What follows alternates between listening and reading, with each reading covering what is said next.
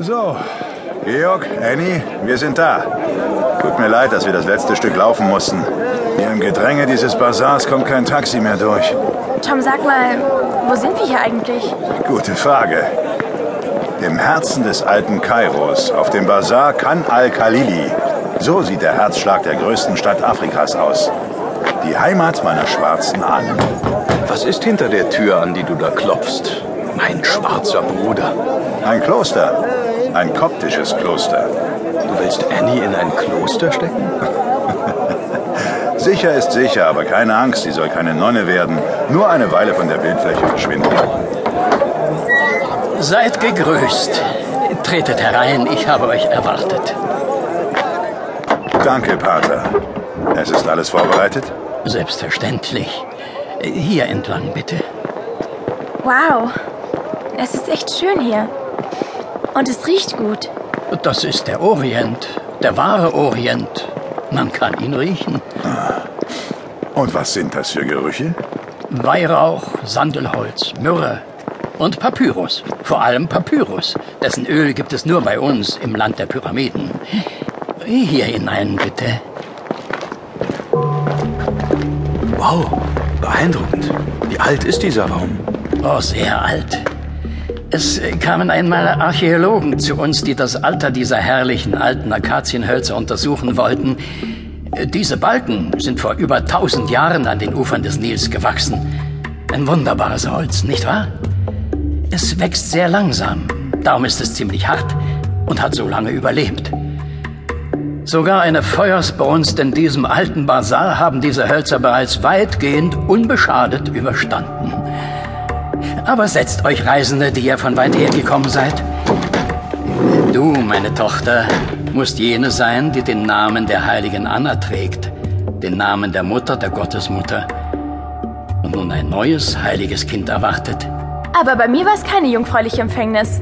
Das war die ganz klassische Art und Weise. Das denke ich mir. Die Legende der heiligen Anna geht auf den Bericht der biblischen Hannah im ersten Buch Samuel zurück. Die war erst einmal lange unfruchtbar und gebar ihrem Mann keinen Sohn.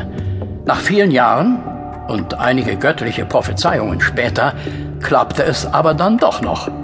Und sie gebar den Prophet Samuel. Da war Hannah bereits alt und grau. Ja, so ändern sich die Zeiten.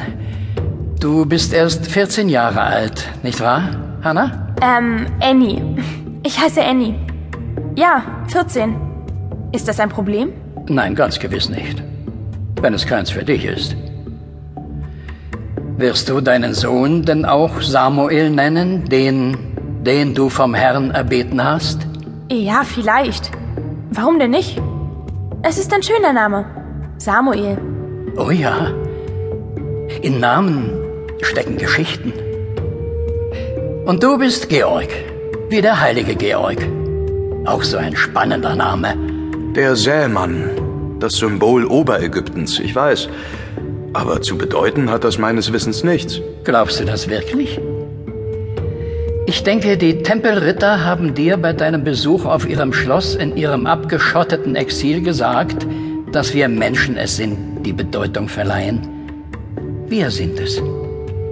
Wir machen die Bedeutung, die Bestimmung. Sie gehören also auch zu diesen Spinnern, die mich zu ihrem neuen Messias machen wollen? Danke. Ich habe schon abgelehnt. Die Götter können mir gestohlen bleiben. Was erheitert dich, Kautepates, genannt Tom der Musiker? Unser Georg singt die neue Melodie, aber er versteht sie noch nicht. Das ist zum Erheitern. In der Tat. Gelobt sei er, der nur zu einem Dinge sagt, werde und es wird. Du hast deine Macht noch gar nicht begriffen, oder? Mein guter Georg? Welche Macht? Ich weiß nur, dass irgendwelche Mächtigen mich für ihre Macht gebrauchen wollen, weil ich die Dinge angeblich so klar sehe wie kein zweiter. Ja, ich sehe, ich sehe viel, vor allem viel Mist. Aber welche Macht sollte mir das bringen? Die Macht, die Welt zu verändern. Und wie bitteschön soll das gelingen? Ich denke, der Ursprung aller Macht ist das Geld. Diese Macht haben du, Tom und dein Freund ING mir doch wieder abgenommen. Für wer weiß was. Unsere Arbeit ist teuer. Trips um die halbe Welt, ein Kloster.